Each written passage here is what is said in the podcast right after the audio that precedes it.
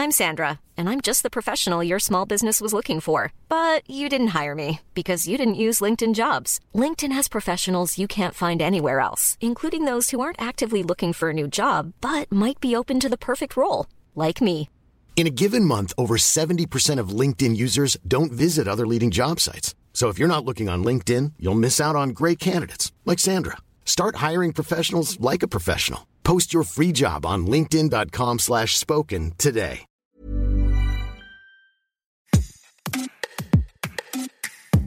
Bonjour, vous écoutez Minute Papillon, je suis Anne-Laetitia Béraud, journaliste à 20 minutes, et dans cet épisode, on ouvre les portes de la rédaction de notre média, vous faire découvrir le travail d'une, d'un journaliste.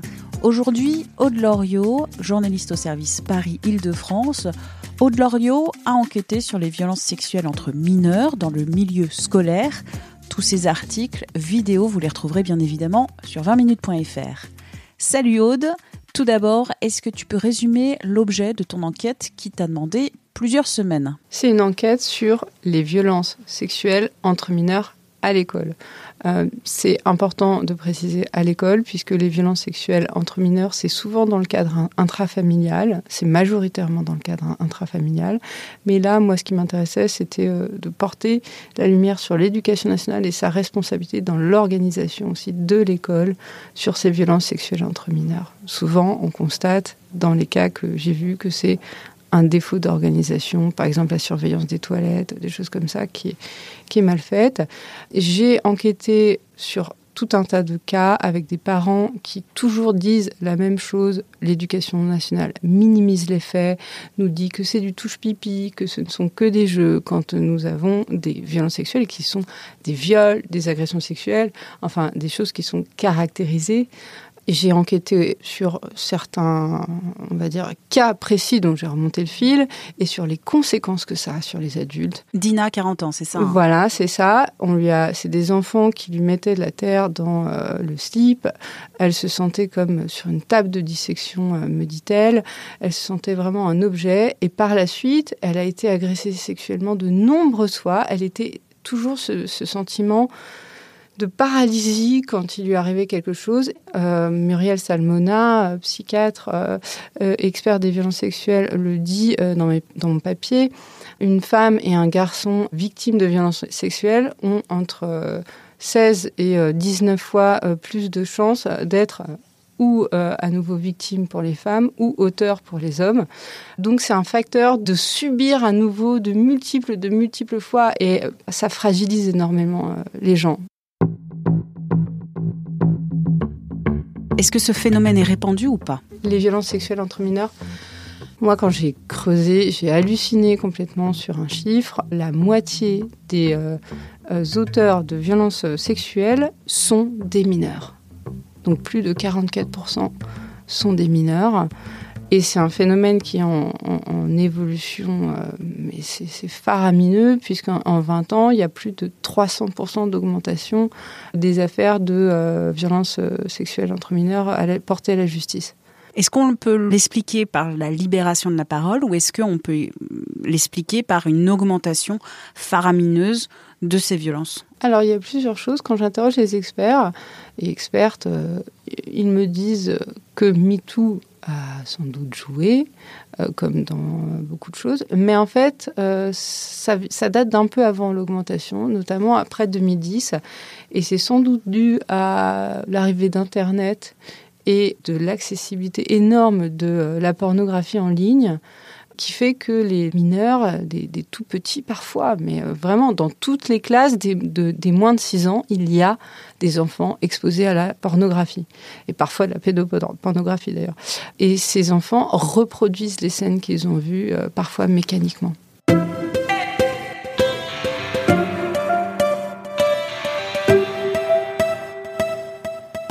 Pour cette enquête, tu as travaillé par capillarité. À peu près combien de personnes euh, tu as contacté et eu, alors que soit par mail, soit par téléphone, soit en rencontre euh, face à face? Waouh J'arriverais pas à dire, il y en a eu tellement. Il y en a tellement qui se retrouvent pas au final dans l'enquête. D'ailleurs, parfois, ça peut être frustrant. il y en a qui étaient un peu déçus à la fin. D'ailleurs, pourquoi les gens ne se retrouvent pas forcément dans les papiers? Ah là là, bonne question. Parce qu'on fait des choix et que il y a des gens qui ont des choses très intéressantes à dire, mais qu'il y en a d'autres qui m'ont dit les mêmes juste avant. Donc c'est une affaire de choix. Je reviens à ma première question. À peu près combien de personnes as-tu contacté ou eu euh... Oh là là, je sais pas, mais une bonne cinquantaine. Ces recherches, comment ça se travaille par capillarité, ces, ces, ces sources? C'est-à-dire qu'on va tirer le fil, parfois parce qu'il y a un fait divers, euh, j'aime pas d'ailleurs le terme fait divers, je me reprends, il y a une affaire qui sort dans la presse, on tire ce fil, on se remet dans les pas de l'enquête, on la creuse, ou alors on va contacter des, euh, experts du sujet, on a aussi dans son carnet d'adresses des gens qui sont déjà euh, très informés sur le sujet des violences sexuelles et qui vont nous recommander aussi des gens encore plus spécialisés sur les violences sexuelles sur mineurs. Puis il y a des, figures qui s'imposent, euh, l'éducation nationale, les euh, associations de parents d'élèves, euh, les syndicats. Et d'ailleurs, on va parler d'une source assez résistante à la parole, et que tu viens juste de citer, le ministère de l'Éducation nationale. Comment ça s'est passé avec cette institution? Eh bien, j'ai été très étonnée, mais malgré mes 20 relances, mail, téléphone, voilà, j'ai vraiment usé de, beaucoup, beaucoup de, moyens. J'ai eu zéro réponse. Et euh, à chaque fois, on me faisait mariner en me disant oui, oui, euh, on va vous répondre, mais euh, on a mieux à faire, sous-entendu. et puis, parfois, j'ai eu cette réponse assez dingue d'une responsable communication du ministère qui me disait il y a des sujets sur lesquels on ne veut pas communiquer. On a des choses, mais on ne veut pas communiquer. Et enfin, ça m'a paru assez. Euh, bon, voilà, ça voulait dire qu'il y avait de la poussière sous le tapis. C'est un peu notre rôle de journaliste. Là, on dit fouilleur de merde, wrecker. Bah voilà, c'est un peu ça. Moi, je conçois aussi mon rôle comme ça.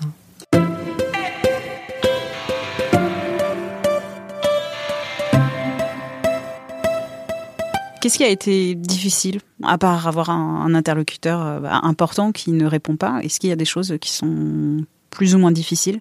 Bah, Moi, ce que j'ai trouvé euh, difficile, c'est euh, parfois le témoignage des enfants, des parents aussi, qui pouvaient être effondrés et démunis et épuisés parce qu'ils devaient sans cesse, sans cesse relancer l'éducation nationale, se heurter à des murs, et puis des, témoignages d'enfants, notamment dans des enregistrements, parce que j'ai eu des enregistrements faits par les parents et des témoignages qui étaient parfois difficile, la souffrance des enfants. Mais euh, voilà, il y a aussi des choses plus simples à faire, heureusement. C'est un travail d'artisan euh, quand on est journaliste. On fait comme on a l'habitude de faire.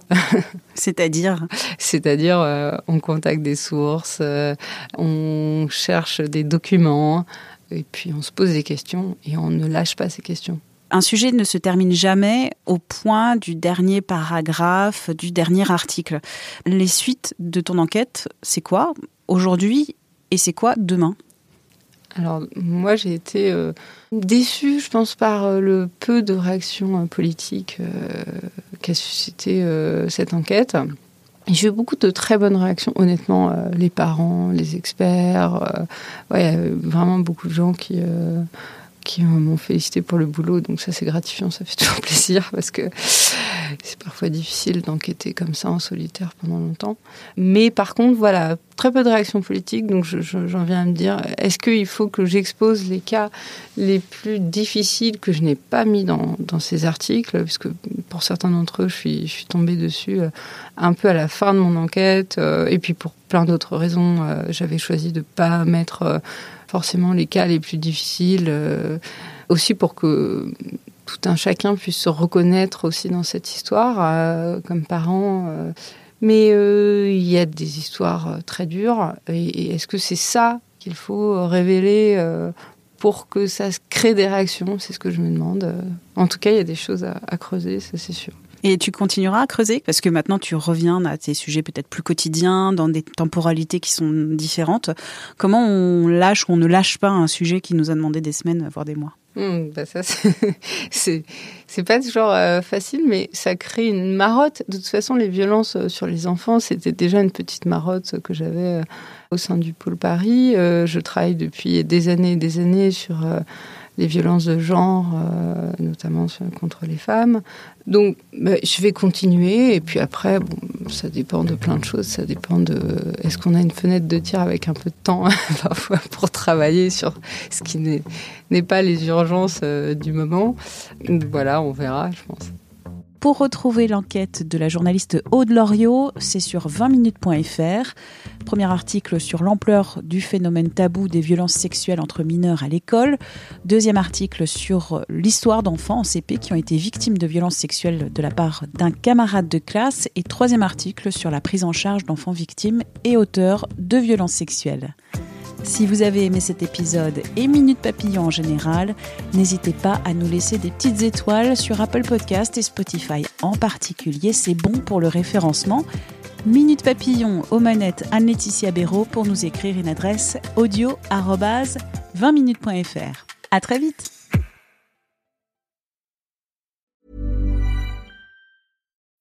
When you need mealtime inspiration, it's worth shopping Kroger, where you'll find over 30,000 mouthwatering choices that excite your inner foodie. And no matter what tasty choice you make, you'll enjoy our everyday low prices, plus extra ways to save, like digital coupons worth over $600 each week. You can also save up to $1 off per gallon at the pump with fuel points. More savings and more inspiring flavors make shopping Kroger worth it every time. Kroger, fresh for everyone. Fuel restrictions apply.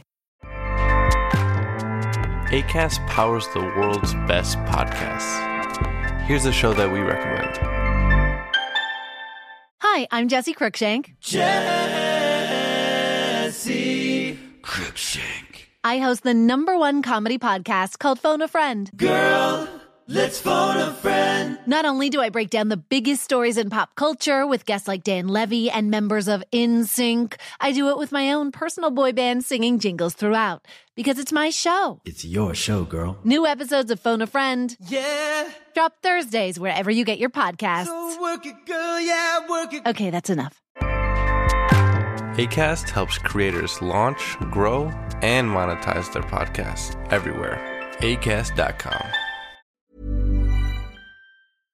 On ne va pas se quitter comme ça. Vous avez aimé cet épisode? Sportif, généraliste, sexo ou scientifique, varié mais toujours bien informé. Découvrez les autres podcasts de la rédaction 20 minutes sur votre application d'écoute préférée ou directement sur podcast au pluriel.20minutes.fr. Et merci de nous avoir écoutés.